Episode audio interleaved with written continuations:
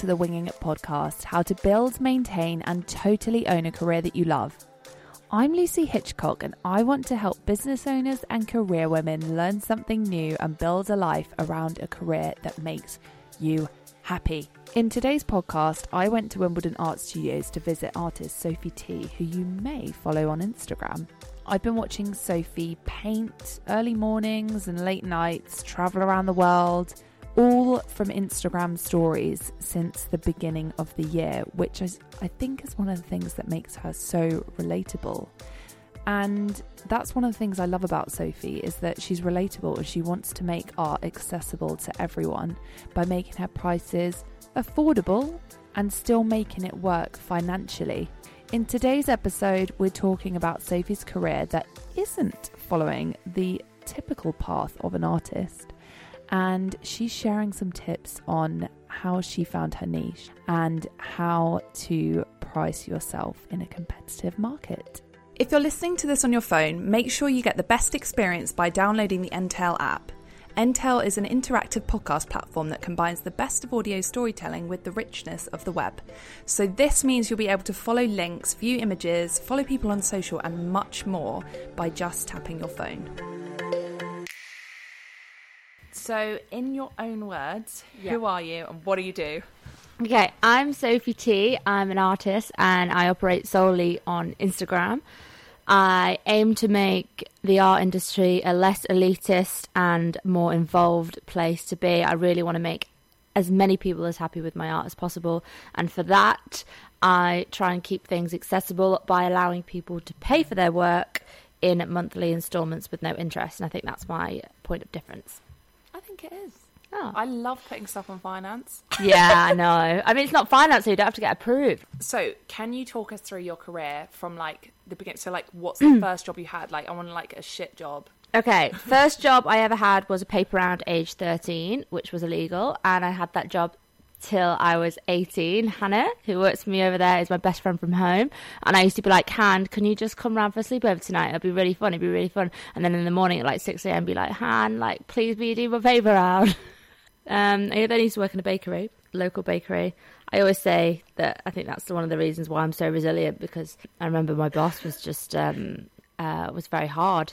I feel like we all have a boss that's like that. I used to work in a well-known re- retail store, and the manager was such a bitch that after two weeks, I was like, it was like peak Christmas season as well. It was like my first job during Christmas season. I Yeah. was like, you know what? I don't need this. I'm out of here, hun. Yeah, I mean, Millennial. yeah, we're all very entitled nowadays, aren't we? But no, back then I feel like I was just like working so hard, could never impress her. Um, so what happened after that? You worked at a bakery.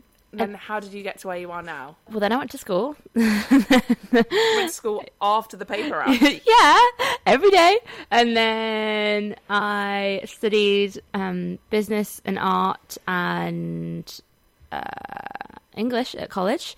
And then went on to uni and wanted to do art, but then realised that you couldn't make any money as an artist, so decided to study business.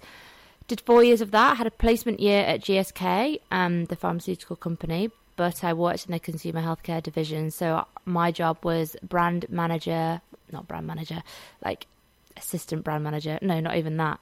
The lowest of the low. Executive or something. Yeah, I don't know what even what the intern for Aquafresh Kids. Oh. Yeah, the toothpaste. Um, which was, I mean, I had a brain and I just like was so bad at the job and I just couldn't work out for the life of me why I wasn't, why I was just so bad at it. Okay, so then when did you decide it was time to do something different? And then when I I was applying for grad schemes and I was applying for all kind of um, normal jobs, I ended up getting one as a consultant in the city. And then I went to India before I was due to start the scheme after I graduated. And um, I remember there was this hostel with loads of graffiti on the wall. And I asked the manager if I could paint on the wall in return for a free stay. He said, yeah. And honestly, like, that Did was. you know if you were any good? No, like, I don't really know why he let me, to be honest. I should really try that in all the hotels I go to. I mean, See what we yeah, yeah. I mean, don't ask, don't get. Like, I'm still a firm believer of that. Like, if like if someone messages me like, and the quote "Don't ask, don't get" is in it somewhere, I'm like, Yeah. the answer is yes. Um, but I painted an I painted a big um, picture of a cow, multicolored cow, and then from that moment, really, I realised that I needed to pursue a creative path, and I don't know. I think it was my experience at GSK being really bad at it um, that made me that made it an easier decision. Also, I really wanted a job at um, Accenture, and I didn't get it. It's a yeah, it's a big Oh, consulting yeah, firm. Um, it's like one of the best. It's kind of Accenture, Deloitte. Oh, Uh, okay. So you didn't get the job. didn't get the job, and I think that everyone's like, "Oh, that you did such." Uh, it's very brave of you to have gone and just like taken a plunge. But I think the thing that was brave is I just wasn't going to settle for something I didn't like. Had I have gone to Oxford University, had I have got that perfect grad scheme, I'd probably been in a very different situation. I just didn't settle Yeah. for second best. Um, so I was just like, I just want to be the best at something, and so yeah, I just gave art a go. It's been, it was hard. It was really hard for the first two years. Like no money, like that whole like ego thing of you just wanting to be the best at something was just like pushing down on me every Yeah. single day because it just wasn't manifesting itself. But I'm, I mean, obviously, still not the best. I do but think sometimes though, when you well, when you go and start something on your own, when I when I left my job to do um, social media for other people, Mhm. I was making money, but like I was living at home, so I didn't really have any outgoings. Um, but I think everyone thinks that when you leave, you're like, oh my god, you know, all these people on Instagram, they've started a business, it's amazing, they're doing so well. Um, and I can just start and make loads of money from the get go. But actually, like behind the scenes, before you get to that point, Yeah. there's like so much hard work and struggle, and like it is, it is a struggle at points, especially when you start. Definitely. I mean, I remember I had this. I rented this room. It was three hundred fifty pounds a month in London, which obviously is like cheap for up north, but I mean expensive for up north, but cheap in London. Like yeah, it was a whole like, and I just had all I did every single month was just pray that my art would make enough money to just cover that rent. Um, and yeah, I mean, there's so many times that I was just like, why am I doing this? I was up till like 3 a.m. and then for a client to still be upset or like, know, because it was all commissions back then. So basically, people would say, "Oh, because you paint this picture of my dog," and then I'd like do it for them. And it was a lot of a high pressure situation. Like I was missing out on social events because I just didn't have the money. My friends at the time honestly carried me through. Like they used to pay for every single night out just because they knew I needed a break. And yeah, it was tough at the start. Finally through it now, thank God. But I don't forget that that could definitely still be a thing again very soon, and that's kind of what drives me to keep innovating and keep doing the late ones and keep my head in it. yeah, Yeah. It's a, it's a challenge to like sustain what you're doing. It is because, like, especially with art, you're you're selling something that no one needs, and what is what is to say that someone's going to buy it at that moment in time? That you need there's so many other factors that contribute to people buying it. So it would be like things I need to like um, put a sense of urgency in the process because you know I could go out of fashion tomorrow and it'd be like not cool anymore. So I don't know. I- think I mean, I've had a late night last night. I can't really speak right now, and this is like probably about as raw and classic me as you'll get. But like, it's it is hard, and you always have to constantly be ch- thinking and changing. And especially with social media as well, you have to share that entire journey on social, so there's no time that you'd ever switch off. Yeah, Um, yeah, I'm on my phone replying to messages at like 2 a.m. in the morning. Like, Han, did you see that? Like, me just like constantly on it. So I love it. Like, complete flexibility. I could definitely just like go away tomorrow if I wanted to yeah, and still sell work because, you know, I could like write it off for the business and it's like all part of the journey and it's great. But like, yeah, it's, it's a lot to, um, it's very full on. Yeah. How, so, how did you start building your following on social media? Because I think a lot of people, well, a lot of people are interested in that because obviously, if you're selling a product, yeah. that's like, well, obviously, you sell your stuff solely on Instagram. Things go in seconds. Mm. Literally, like I'll be scrolling through my stories and you'll post something, and you're like, "This is for sale," and then the next one, it's like sold. It's like gone.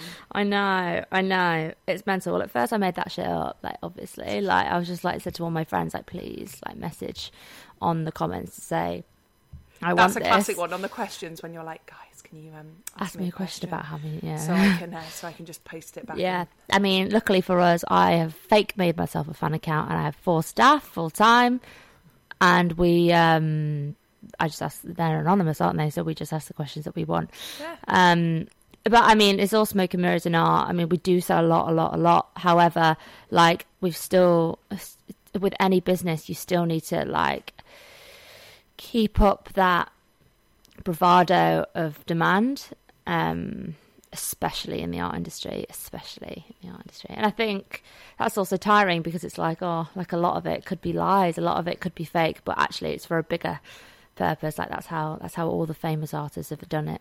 Yeah. Um, yeah, it's interesting though. Very interesting. it's like branding in its most pure form. I think being an artist, and um, I'd say that it like definitely consumes about fifty percent of my time thinking about the next business strategy rather than painting, which again probably shouldn't be the way around it should be. As I grow as a business and grow as an artist, I'd like to diminish that percentage that I'm thinking about the strategy and start like actually kind of um, doing art that means something to me. And this is why this whole nude um, transition is so important. Button my face. Yeah, literally, like right behind us. Um, uh, because it is actually um, there's a story to tell behind it, and there's something there's something more real behind the work rather than just it being a pretty pattern that I know will sell. Yeah. Um, so yeah, I'm I'm maturing as uh, as an artist, and it's it's fun.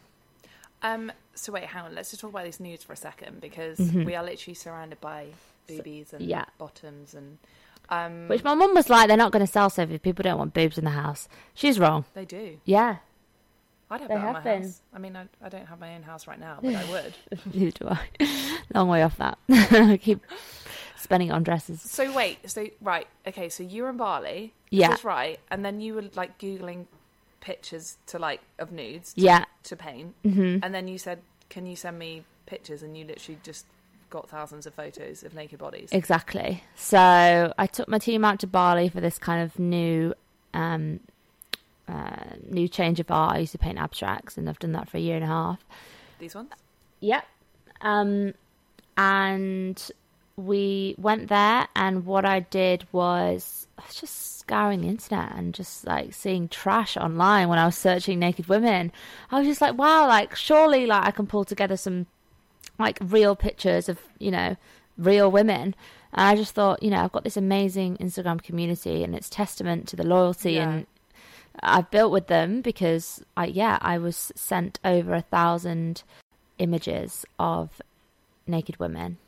Yeah, it was amazing, and honestly, one of the most humbling experiences as well because every single one came with a, a story about why they felt it was so important for them to share it. One of them um, said, "Thank you so much for allowing a situation where." I was able to have a non-sexual relation, non-sexual naked experience with my boyfriend because he just took pictures and we were discussing how great um, Oh my my body was. Or had another one that said, um, "My mum recently um, passed from breast cancer last week. and I've had both of my breasts removed. Here are the scars. Oh. Um, yeah, like all shapes, sizes, races, colostomy bags, mastectomy scars, self-harm scars, stretch marks. Amazing. I just I feel like Instagram is really just changing the way that people work. Actually, to begin with, Instagram, everyone was like, "Oh yeah, I'm just gonna follow this fitness people." Yeah. I want a six pack too. And now It's movement, yeah. it's just like accept yourself, doesn't, like it doesn't yeah. matter anymore, and everyone's unfollowing the people that make them feel like shit, and actually Yeah. just like feeling more empowered. And Yeah. the space is like 100% changing, which is super cool. Yeah, I agree. One of my friends runs a swimwear business. Mm. It was like a sustainable swimwear company, and all the models they use are all different sizes. They've had like they've had girls with colostomy bags.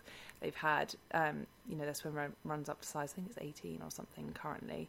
Um, but yeah, they get all these amazing like women with different stories in to like Amazing. tell the story. It's just I it's- love that because, like, what are we doing it for? Like, what what's the point? Like, we just all want to feel happier. Yeah, Yeah. not shit. Yeah, agreed. Um, so I want to talk about a bit about pricing um, because I mean historically, before I followed you, I was like, oh, like you can only go to these galleries in Mayfair and buy these um, pieces of art that you hang in. I don't know Soho House in LA, and they're going to cost. I God knows how much they cost. Yeah. They don't even put the prices online. Like it's almost like a secret club that you can't join unless you, unless you're like an elite. Yeah, exactly. It's like an old boys club. Yeah, which is kind of exactly what I noticed within five minutes of deciding I wanted to be an artist, and it's exactly what I decided to not do within five minutes of being an artist. Like, just Wasn't you? yeah, I'm just I don't know. I just think that like I'm not from a wealthy background. Like uh, my parents like still you know wanted to enjoy original art in the house and like didn't have a didn't have a channel to do so, and you know, just I think the interesting thing with us as well, and this is what I mean, a few galleries approach us now to um, to be represented by us, and I say like very flattered. But our market is quite different to most galleries, and that is we sell to 25 our, our main market is 25 to 35 year old women and men pre-house or maybe first house pre-baby they're they're millennials that have never thought that they could ever afford original art before. That is a huge market. That is a market that doesn't typically like enjoy the snobbery of the oldie worldy um you know the traditional art market. And they they're uh, indus- they're a group of people that really do care about this whole body positivity image and like making the the future better.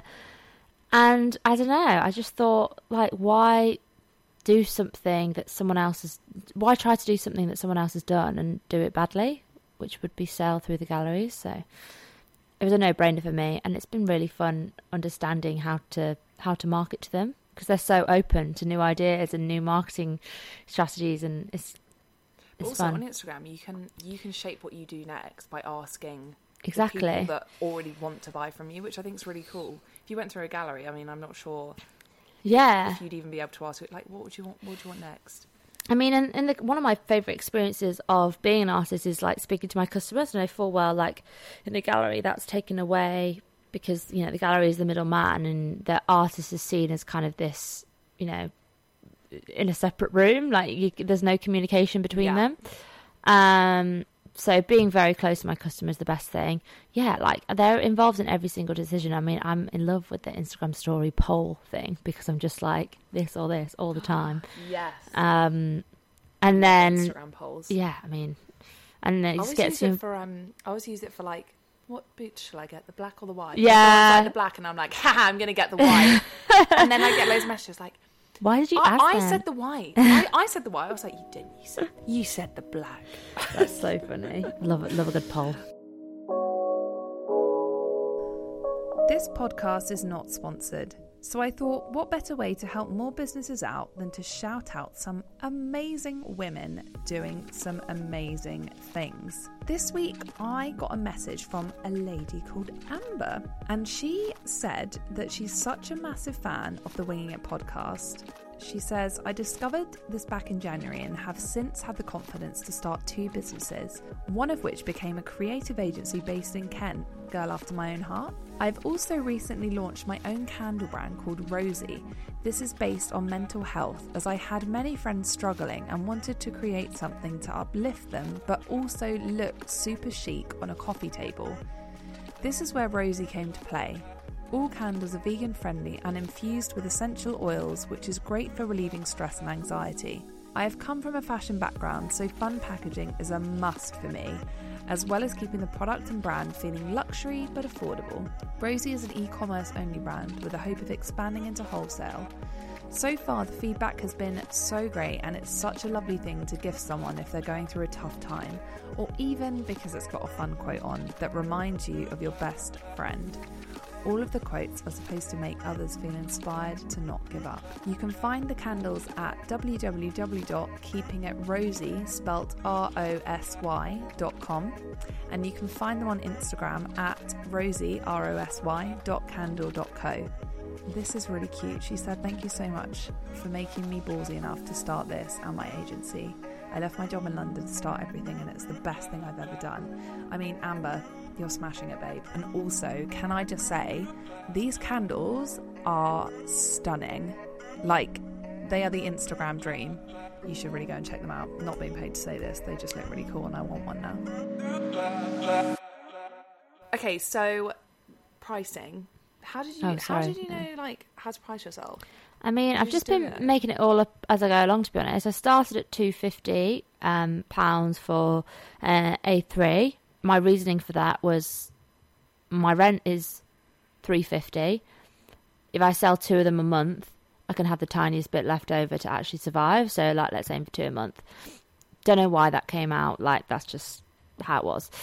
but I made sure I've always like decided to do in the early days I decided to do less and do them well because I wanted to build up a portfolio of quality work rather than kind of um, distributing shit, which is just I just never, never, never compromise your art by that. I'd say if anyone's starting out, don't compromise it within reason, but don't don't buy crap canvas. Use good paints, only because you can really tell, and the consumer. I think the customer, even if they had no idea about the art industry, you can still tell. And having that pride in your work is very important when you're going on to sell it, because it's all about confidence and all about feeling that that piece is worthy of that amount that you're commanding. Yeah. So that's a very like important factor. Um, so I started off with 250, and then to be honest, I've just kept increasing it along with demand. Yeah. So um, I used to have this little trick that every six months I'd just increase it by 20% um, at the rate of that my business was growing, and then I don't know. It's all it's I think sometimes you get to a point as well when you're like, I mean, you you work like super late into the night, and I think sometimes you just want to think like, what am I doing it for if I can't, you know, you can't, Yeah. you physically can't do everything. Like if you need to employ staff, all of that sort of stuff.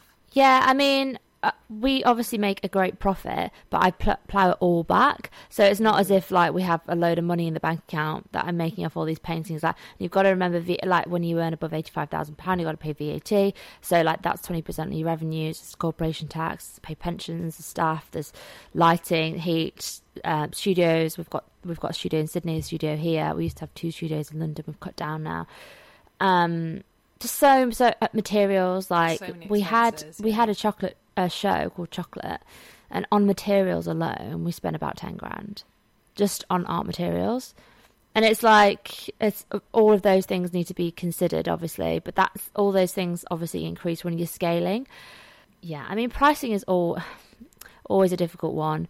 I still want to be this an accessible artist, which is mm. why I don't really like having at the moment having my prices so high that the installment repayment would be more than three hundred pounds a month. So I tried to keep my highest, um, hi- my biggest, most expensive piece Below. that times Yeah. 12 um for the moment um only because like uh, my market initially started with friends and they're obviously all my age and you know would you, we're not professional, like high up in our jobs yet we're only just getting going we're getting there but i'll definitely grow with my audience and it's all about word of mouth anyway so their friends know about it and their friends friends Yeah. know about it but that's kind of why my um, market is our age because um, you know it's just word of mouth. So I really want to grow with my audience when they have a bit more money to spend, and therefore when I'm at a point in my career that I can command those higher prices because my art means more or I'm more technically able, then I will increase my price. But I mean, it's all it's all done very intuitively. Yeah.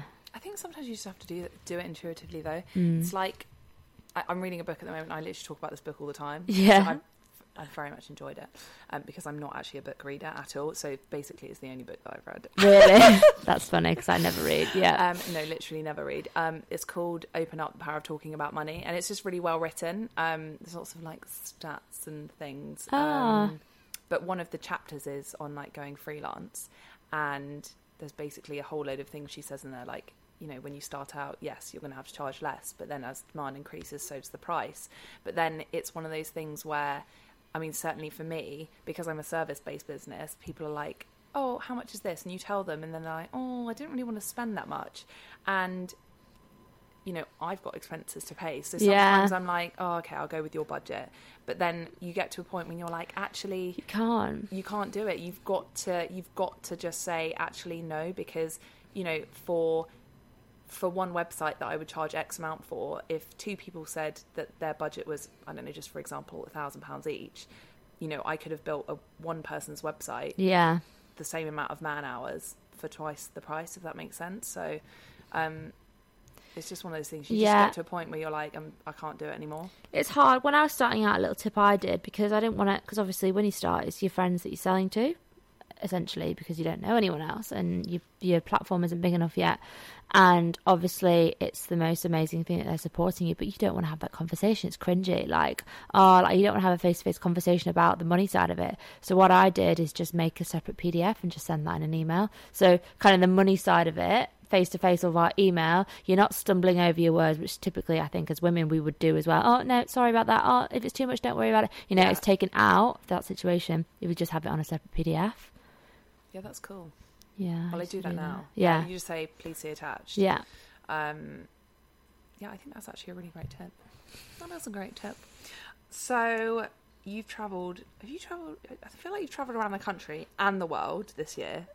I know, it's been a bit Did mental. you do? Did you do a show in Sydney as well? I've done three shows in Sydney this year. Oh, I wrote down the thing. I was like, I couldn't remember if you did one or not. I literally feel like you're all over the place all the time. Yeah, I know. Well, my partner's a pilot. So you did London, hmm Manchester. Yeah. That was like within the same week. Yeah, that And was then- intense. And then, Sydney, then Bali.